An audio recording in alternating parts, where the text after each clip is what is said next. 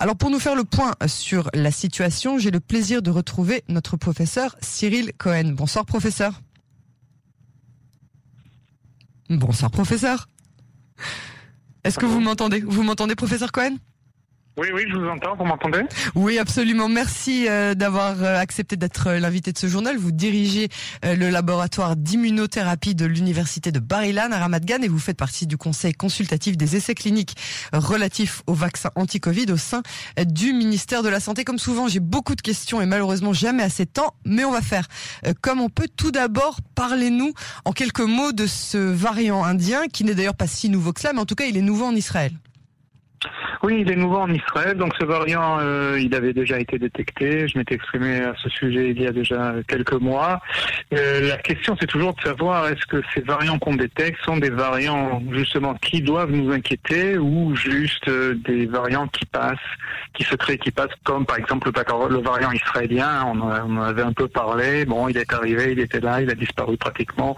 C'est-à-dire, ce, ce n'était pas un variant inquiétant. Mais là, le variant, je dirais indien, on le suit déjà au niveau international depuis quelques temps.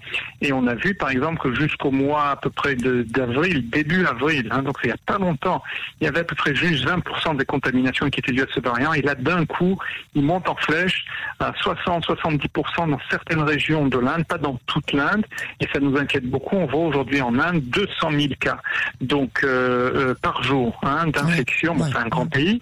Et la, et la chose euh, aussi qui nous inquiète, c'est justement sa propagation et je, ne sais pas s'il est plus dangereux, mais euh, c'est le fait qu'il combine plusieurs mutations qui nous inquiètent, entre guillemets. Une mutation, par exemple, qui l'aide à se propager très rapidement, une mutation qui l'aide à euh, être, euh, je dirais, moins enclin à être neutralisé par les anticorps, du moins des gens qui ont été déjà exposés. Et je m'entretenais avec un collègue, le docteur Lal, justement en Inde, qui me disait qu'il voyait aussi plus de cas de jeunes malades. Alors, est-ce que c'est une histoire statistique, c'est-à-dire qu'il y a plus d'infections, donc aussi on voit plus de jeunes dans les hôpitaux, comme on l'a vu un peu en Israël avec, le, variant britannique, voilà, c'est ça. Ou est-ce que c'est vraiment un variant qui est plus, je dirais entre guillemets, dangereux pour les jeunes? Il faudra voir. Deuxième question évidemment qu'on se pose, c'est les vaccins. D'après ce que je sais, du moins avec les vaccins qui sont utilisés en Inde, justement, ce collègue me disait que euh, les vaccins n'empêchaient pas l'infection, mais ils contribuer à diminuer son intensité. Donc il y a beaucoup, beaucoup de questions en Inde alors, ils ont leur propre vaccin, ils ont aussi un peu d'AstraZeneca, euh, ils n'ont pas vraiment de Pfizer, hein, ils, ont, ils, ont, ils ont leur propre vaccin inactivé. Euh, donc, euh, c'est les vaccins qu'ils utilisent. Une fois de plus, il faut être toujours prudent, nous sommes toujours à la merci d'un variant et il ne faut pas s'étonner, il y aura encore des variants. Peut-être pas énormément, mais il y en aura encore. Ok, alors un sujet qui va bientôt enflammer euh, le pays, c'est d'ici quelques semaines, lorsqu'on va se poser la question de la vaccination des 12-15 ans. Voilà, longtemps qu'on sait euh, que ça va arriver, et pourtant maintenant que c'est presque le cas, on entend euh, des scientifiques respectables qui donnent des avis diamétralement opposés. C'est exact. Et vous voulez donc mon avis? J'aimerais bien votre avis et j'aimerais bien que vous m'expliquiez, que vous me fassiez la thèse et l'antithèse de qui devrait avoir raison en fait. Bah, vous savez, c'est un peu comme, je, ne sais pas si là, il va y avoir vraiment quelqu'un qui a raison. Je vais vous donner un peu mon sentiment. Vous le connaissez, hein, mon sentiment personnel, je ne suis pas pressé hein, au niveau de la vaccination des, des, des, des, adolescents. Je vais vous donner pour moi hein, les raisons euh, qui sont, il y a le pour et le contre. Hein, et donc euh, voilà, on va faire un peu de la thèse antithèse contre contre la vaccination évidemment. Bon il y a évidemment la prime prime directive hein, je veux dire ne, pas faire de mal à un prénom monocéré en médecine vu que bon euh, on, on, doit s'abstenir dans, dans, entre guillemets dans le doute. Il y a aussi la question de conditions d'urgence. Ces vaccins que l'on utilise hein, le vaccin de Pfizer par exemple en Israël et je tiens à dire que je n'ai aucun conflit d'intérêt je ne suis pas financé par Pfizer du tout. Euh, euh, donc ces vaccins sont, pour les personnes qui douteraient oui Oui, voilà, oui, on ne sait jamais. Euh, donc, euh, euh, ces vaccins sont approuvés sous conditions, sont autorisés sous conditions d'urgence. C'est-à-dire qu'il faut peser la balance bénéfice-risque. On ne sait pas s'il y aura, entre guillemets, des effets à long terme de ces vaccins dans certaines populations. Mon sentiment personnel, je le dis, hein, une fois de plus, je ne pense pas parce qu'on connaît les mécanismes, entre guillemets, de ces vaccins, mais on veut être, il y a le concept de prudence hein, qui, qui est très très important. Les enfants, de manière générale, sont moins hospitalisés. Les enfants, euh, grâce à Dieu, sont beaucoup moins touchés, moins de décès. Hein. En Israël, on, a eu quelques décès malheureusement, mais c'est très très très très très rare.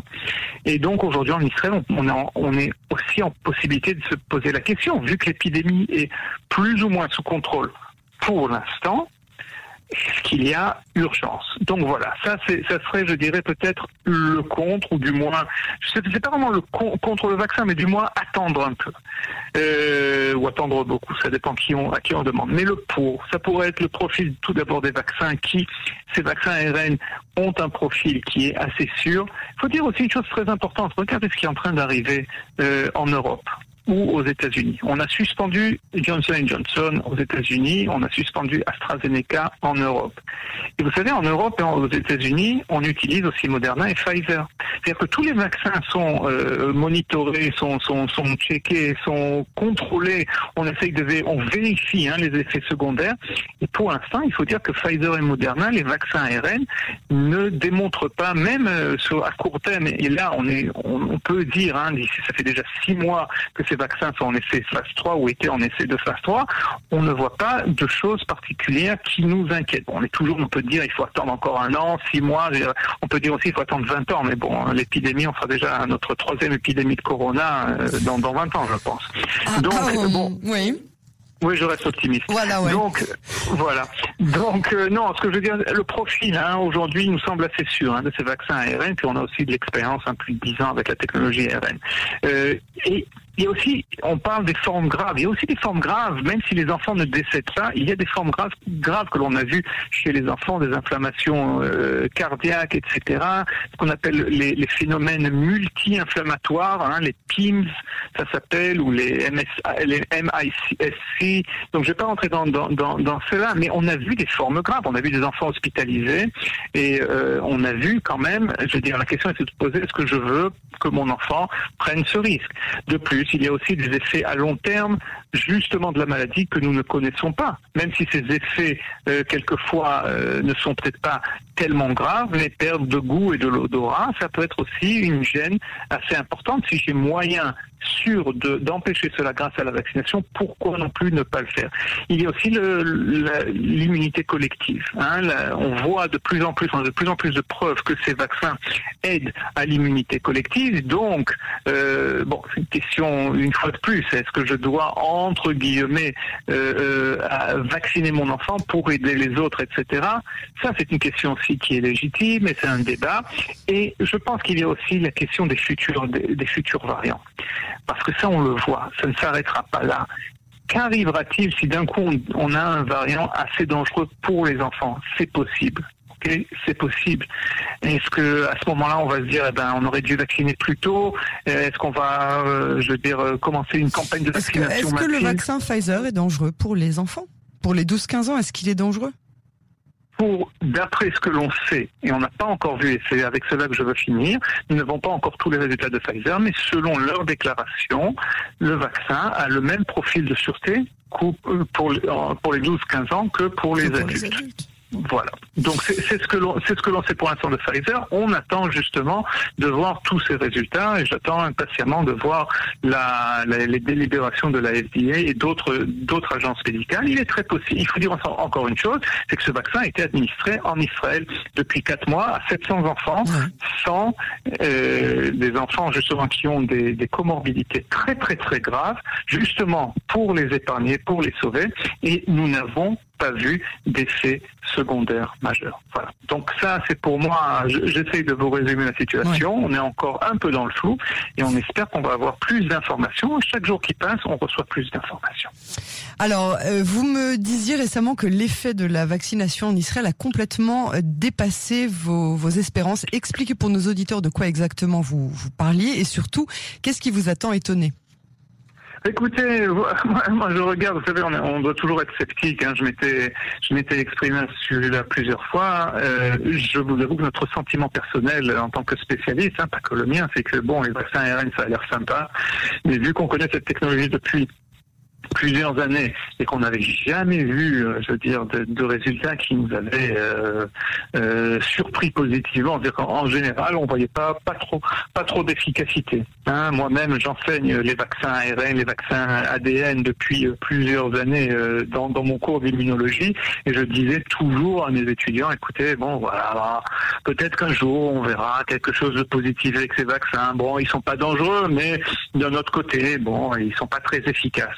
Et là, d'un coup, on voit des vaccins ARN, et pas un.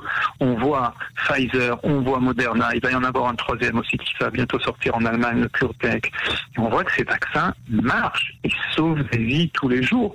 Et non seulement ça, ils ont un profil, comme je vous le disais, un profil sûr, un profil très efficace. 95%, c'est un rêve. Et de voir que ces vaccins continuent à être efficaces selon les résultats de Pfizer et aussi apparemment de Moderna, au moins six mois, je dis bien au moins, après les premières injections, de voir la, je dirais, cette, technologie ce bond en avant qui a été fait et, de, voir ces résultats, je vous dis sincèrement, on est très très très positivement surpris. Et, euh, sur la transmission aussi. Et voilà. Et donc, et donc, et, là, on attend vraiment une fois de plus, hein, plus de plus de détails. Mais les preuves initiales que l'on a, où ça réduit euh, la charge virale de, plus de 80%, où ça réduit justement la transmission aux à l'entourage, apparemment, avec des études qui ont été faites en Israël il y a quelques jours ça, je veux dire, c'est dans un sens, je, suis très prudent quand je le dis, c'est à la limite, mais on est en Terre Sainte, hein, c'est à la limite du miracle, à la limite du miracle sanitaire. Je sais que tout le monde ne sera pas d'accord avec moi, mais ça, c'est mon avis. Eh ben, en tout cas, moi, je suis très d'accord euh, avec vous. En tout cas, tant qu'on arrive à reprendre un semblant de vie, euh, je suis d'accord euh, qu'on en peut appeler ça un vrai miracle. Alors, vous avez raison hein, pour le port du masque à l'extérieur. On est bien au mois d'avril. Donnez-moi vos pronostics pour la levée de l'obligation du port du masque en intérieur, à votre avis? Ah, ben, j'aime pas trop les pronostics. Hein, Pourtant, ils sont bons d'habitude vos pronostics. Donc, écoutez, ce que, ce que, ce que je pense, je, crois qu'on va, on va s'orienter. Bon, comme, comme on le voit aujourd'hui en Israël, on, ouvre beaucoup. Hein, on a justement enlevé les masques. On va voir ce qui va se passer d'ici deux, trois semaines. Ça, ça va être le test. Une fois de plus, il est possible avec les écoles qui reprennent. Je suis très heureux qu'on a fait, qu'on ait fait ce temps. On aurait dû le faire beaucoup plus tôt. Qu'on a réouvert notre, qu'on a rouvert, excusez-moi, notre système scolaire. Donc, je pense que là, il faut quand même attendre. On va peut-être voir une montée des cas. Que nos hôpitaux ne seront pas, euh, je dirais, saturés ou sous tension, tant qu'on arrivera à maintenir un R0 qui n'est pas trop haut, donc ça, ce sera un bon signe. Je pense qu'après tout cela, avec le port du masque à l'extérieur qui a été permis, je crois qu'on considérera d'ici un mois et demi, hein, ça c'est mon avis, peut-être moins, je ne sais pas, peut-être, oui, disons un mois, un mois et demi, peut-être la possibilité pour les gens qui sont vaccinés à l'intérieur, si vous avez, si vous travaillez, par exemple, mon équipe personnellement au labo, ils sont tous vaccinés. Hein, j'ai obligé personne évidemment, mais tout le monde a fait la vaccination. Et donc, euh, je pense que dans ce cas-là, dans un cas où les gens sont vaccinés, je pense qu'on pourra dire, ben, on commence à enlever les masques, et puis après, si tout va bien et qu'on n'a pas de méchants variants euh, qui apparaissent en Israël, je pense que d'ici trois, quatre mois, on pourra permettre justement d'enlever tous les masques. Mais une fois de plus, ce sont des prédictions, et je ne me fais pas confiance. Professeur Cohen, je vous remercie euh, une fois encore d'avoir pris le temps de répondre à nos questions et à très bientôt sur les ondes de Français. C'est un très grand plaisir et prenez tous bien soin de vous. Merci beaucoup. Oui, c'est pas encore fini. Au revoir.